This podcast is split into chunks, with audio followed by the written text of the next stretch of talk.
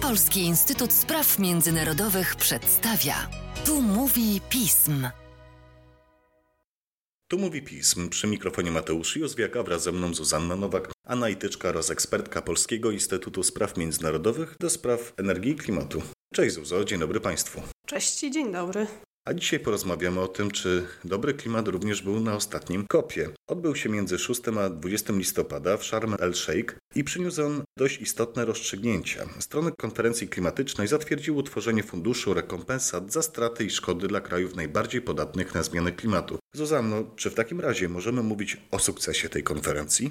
No i powiedziałabym, że sposób podjęcia decyzji w tej sprawie, a także cały przebieg negocjacji klimatycznych w Egipcie sprawiają, że trudno mówić o sukcesie. E, zacznijmy może od tego, że do momentu oficjalnego, planowanego zakończenia konferencji, czyli do 18 listopada po południu, nie było satysfakcjonujących ustaleń. A wiadomo, że od każdego szczytu klimatycznego już od lat oczekuje się jakiegoś, jeśli chociaż niespektakularnego zakończenia, no to może istotnego postępu. No i tak było na przykład w ubiegłym roku, gdy w nerwowej atmosferze też przedłużających się negocjacji udało się osiągnąć porozumienie w sprawie wpisania do konkluzji COP26 tego stopniowego odchodzenia od węgla. W tym roku, gdy już wybiła godzina zakończenia negocjacji, wciąż brakowało tej wisienki na i tak już niezbyt smacznym torcie. Niesmak faktycznie przebija się z doniesień prasowych, tylko dlaczego? Strony konferencji ramowej Konwencji Narodów Zjednoczonych w sprawie zmian klimatu dopiero na ostatnią chwilę przyjęły decyzję o utworzeniu tego funduszu na rekompensaty dla najbiedniejszych i najbardziej podatnych na ekstremalne skutki zmian klimatu. To ten tak zwany mechanizm strat i szkód.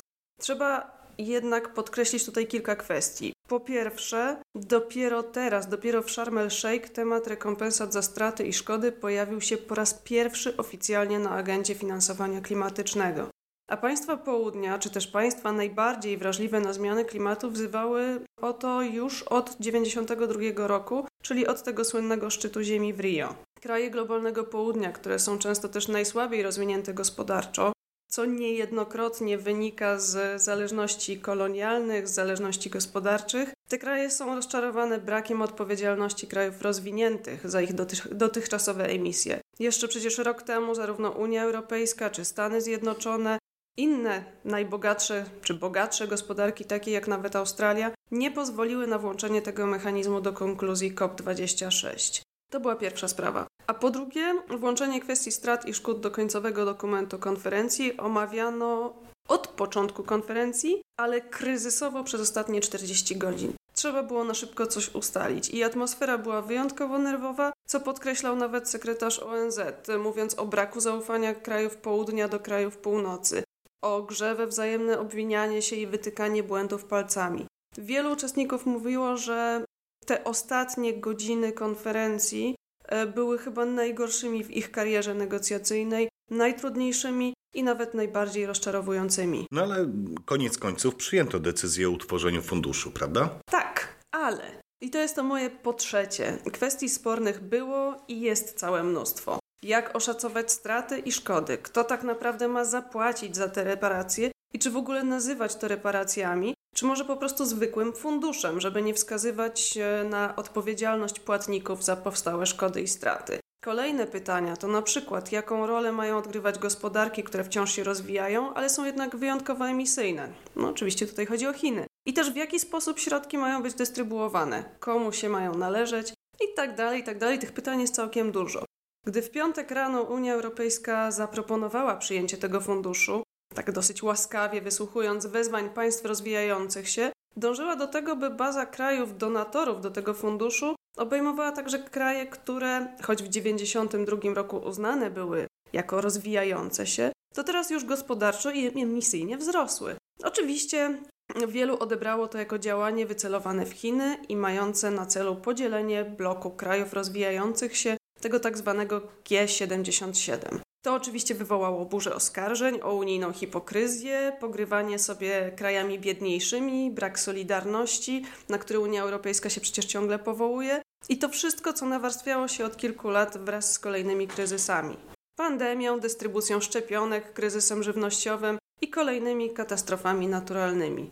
Ostatecznie, jeśli spojrzymy na sformułowania zawarte w konkluzjach z COP27, to jest tam informacja o tym funduszu i o konieczności jego operacjonalizacji w nadchodzącym okresie, czyli do COP28, który odbędzie się w 2023 roku w Dubaju. Fundusze mają otrzymać jedynie państwa te, które są najbardziej podatne czy też najbardziej wrażliwe. Pieniądze mają pochodzić z różnych źródeł i istniejących funduszy, niekoniecznie z płatności poszczególnych państw, dodatkowych płatności. Ale więcej szczegółów trzeba dopiero wypracować. To jest oczywiście krok w stronę sprawiedliwości klimatycznej i rozliczania emitentów za szkody powstałe w wyniku ich działań, ale ten krok jest w sumie dosyć mały. Czyli to właściwie był sukces kopu. W takim razie warto zapytać o to, co było porażką. Może nie porażką, ale sporym rozczarowaniem było podejście wielu państw do kwestii kluczowej, czyli zahamowania wzrostu emisji CO2 i zatrzymania wzrostu średniej globalnej temperatury na poziomie 1,5 stopnia Celsjusza. Ledwo udało się te 1,5 stopnia, powtarzane od czasu porozumienia paryskiego jak mantrę, obronić. Dla wielu państw, e, zwłaszcza z Afryki, tam gdzie no właśnie są największe susze, albo małych państw wyspiarskich położonych nisko nad poziomem morza, którym grozi zalanie i zniknięcie w ciągu 30 lat, dla nich utrzymanie tego celu 1,5 stopnia to sprawa życia lub śmierci. Dla G20, którego szczyt odbył się w ostatnich dniach na Bali, to także sprawa istotna. Ale w rzeczywistości Chiny i Indie już podważają ten cel, twierdząc, że jest nierealny, więc w sumie po co się starać? I choć raporty IPCC wskazują na to, że z każdym mijającym miesiącem bez znaczących ograniczeń emisji i bez zmian w polityce energetycznej ten cel będzie coraz trudniejszy do osiągnięcia, a jesteśmy w sumie raczej na ścieżce do wzrostu temperatury nie o 1,5 stopnia, ale już o ponad 2,5, to i tak jeszcze nie jest za późno, jeszcze można działać. Niektórzy komentatorzy wskazywali, że zmiany zachowań konsumpcji, zmiany wykorzystywania energii podejmowane teraz, one mogą być w miarę łagodne i rozplanowane na wiele lat. Jeśli jednak świat będzie z nimi dłużej zwlekał, to te zmiany e, będą musiały być o wiele bardziej drastyczne i bardziej odczuwalne dla zwykłych obywateli. I w tym kontekście to, co się nie udało w Sharm el-Sheikh, to wzmocnienie zapisów z Glasgow.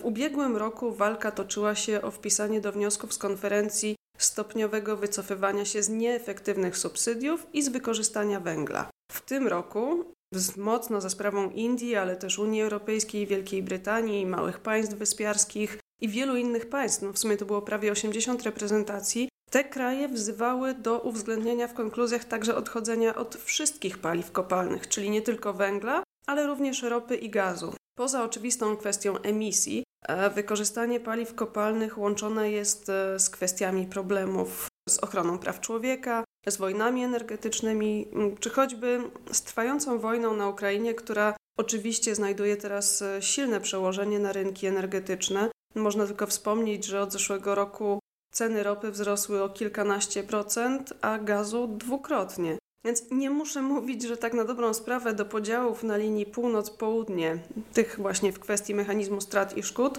doszły jeszcze podziały e, między krajami importującymi i eksportującymi surowce energetyczne. Tutaj w trakcie tego kopu Rosja i Arabia Saudyjska stanowczo, bardzo mocno odrzuciły możliwość jakichkolwiek rozważań na temat ograniczania wykorzystania paliw kopalnych. To jest przecież źródło ich dochodów.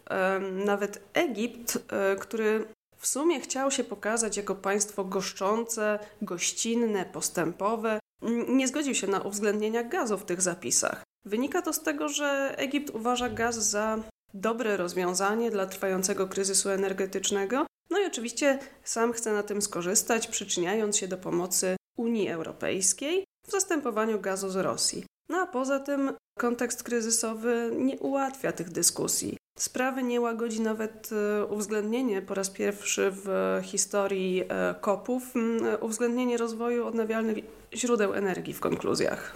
Wygląda na to, że gdyby położyć na szali wszelkie sukcesy kopu, a także porażki, no tych porażek jest zdecydowanie więcej. Tak, i to jeszcze nie koniec, bo do porażek, albo też rozczarowań, bo może nie, nie nazywajmy tego porażką, ale jednak e, tutaj dołożyłabym jeszcze fakt, że większość stron konferencji nie wzmocniła swoich celów redukcyjnych, mimo że rokrocznie się do tego zobowiązują. Tutaj nawet Unia Europejska, ze względu na kryzys energetyczny, podbiła swoje zobowiązania jedynie o 2 punkty procentowe, czyli um, zadeklarowała redukcję emisji o 57% do 2030 roku. To świadczy o tym, że nawet w Unii Europejskiej, która jawi się jako lider walki ze zmianami klimatu, ten margines poprawy jest bardzo niewielki. Już naprawdę gospodarczo trudno osiągnąć więcej. W Stanach Zjednoczonych też są problemy. Tutaj rozbija się to o różnicę między wolą klimatyczną prezydenta Bidena, która jest ograniczana decyzjami kongresu. Na przykład jak chodzi o finansowanie. E, Biden chciał 11 miliardów dolarów do 2024 roku na walkę ze zmianami klimatu. Kongres wyraził zgodę na jedynie 1 miliard na ten rok. I zobaczymy, co będzie dalej. I tak właściwie na koniec, wracając jeszcze do kwestii finansowania w kontekście niepowodzeń, państwa rozwinięte nadal nie zrealizowały swoich dotychczasowych zobowiązań finansowych. Mowa jest tutaj o tych 100 miliardach dolarów rocznie, e, które miały być przeznaczone na działania służące redukcji emisji i adaptacji w krajach rozwijających się. Te państwa jak dotąd nie zrealizowały swoich obietnic, więc trudno się spodziewać, że zdołają jeszcze wywiązać się z kolejnych zobowiązań, na przykład właśnie tych związanych z funduszem strat i szkód. Strasznie dużo w tym wszystkim pesymizmu. Ale to dlatego, że trzeba mieć na uwadze kontekst, w jakim się znajdujemy. COP27 był wydarzeniem trudniejszym, ale też powiedziałabym może mniej medialnym niż poprzednie. I wynika to po części z natury tego wydarzenia, bo decyzje, które miały tutaj zapaść i mechanizmy, które miały być omawiane, miały w sumie trochę mniejszą rangę niż te z COP26 w Glasgow, które służyło okresowym podsumowaniom. Tutaj mamy też problem e, egipskiej prezydencji, która od samego początku wzbudzała wiele kontrowersji. Egipt ograniczył dostęp aktywistów do tego wydarzenia. Były zakazy zgromadzeń na zewnątrz, poza kopem. Właściwie doszło tylko do jednego zgromadzenia już wewnątrz, na terenie konferencji. Mówiło się o wielu problemach z prawami człowieka, mówiło się o problemach z polityką energetyczną samego Egiptu, która też nie jest taka zielona, jakby mogła być, i to wszystko rzutowało na atmosferę negocjacji. Warto podkreślić, i właściwie mm, większość obserwatorów to podkreślała, że chyba jeszcze nigdy na żadnym kopie nie było tylu lobbystów z sektora paliw kopalnych. Do tego dochodzą tradycyjne problemy, czyli kto był sponsorem, na przykład tutaj Coca-Cola, problem tego, że w menu uwzględnione były potrawy mięsne, a jednak produkcja mięsa przyczynia się do dużej ilości emisji CO2. Mowa jest także o podróżach prywatnymi jetami głów państwa na to wydarzenie. Te problemy pojawiają się co roku. Tutaj może jeszcze warto dodać zadziwiająco małą, reprezenta małą reprezentację kobiet wśród negocjatorów, choć z kolei e, silny głos wybrzmiał, jak chodzi o dzieci i młodzież. Wydaje mi się, że jednak w tym wszystkim chyba najważniejszym problemem jest, e, no oczywiście, globalny kryzys energetyczny. To był największy problem tych negocjacji i co ciekawe, on także został uwzględniony w konkluzjach skopu. Wysokie ceny surowców, ograniczona podaż alternatyw dla rosyjskiego gazu i ropy, szerokie konsekwencje kryzysu, no choćby takie jak rosnące ubóstwo energetyczne, już nawet nie tylko w Afryce, ale w krajach np. Unii Europejskiej, a także presja społeczna z tego wynikająca, to wszystko się nawarstwiało i od, ym, wpływało na te negocjacje. Trudno przy takich realiach, na przykład zimy w domach i biurach, czy przy problemach z dostawami żywności dzisiaj, zwiększać ambicje klimatyczne, by ratować przyszłość. No jest to po prostu trudne. A jak dodamy jeszcze do tego pozostałe uwarunkowania polityczne i geopolityczne, takie jak wybory połówkowe w Stanach, które uczestnicy COP śledzili z zapartym tchem, czy szczyt G20, czy wizyta mm, świeżo wybranego prezydenta Lula da Silva na COP, tak jakby on już był głową państwa, no to te negocjacje nie były łatwe i wydaje mi się, że trudno byłoby osiągnąć więcej w takich warunkach. Pozostaje już na koniec zapytać w takim razie o to, co właściwie według Ciebie może wydarzyć się na COP w Dubaju. Omawianie czystej przyszłości i redukcji emisji w kraju będącym jednym z ważniejszych eksporterów paliw kopalnych no z pewnością nie będzie łatwe.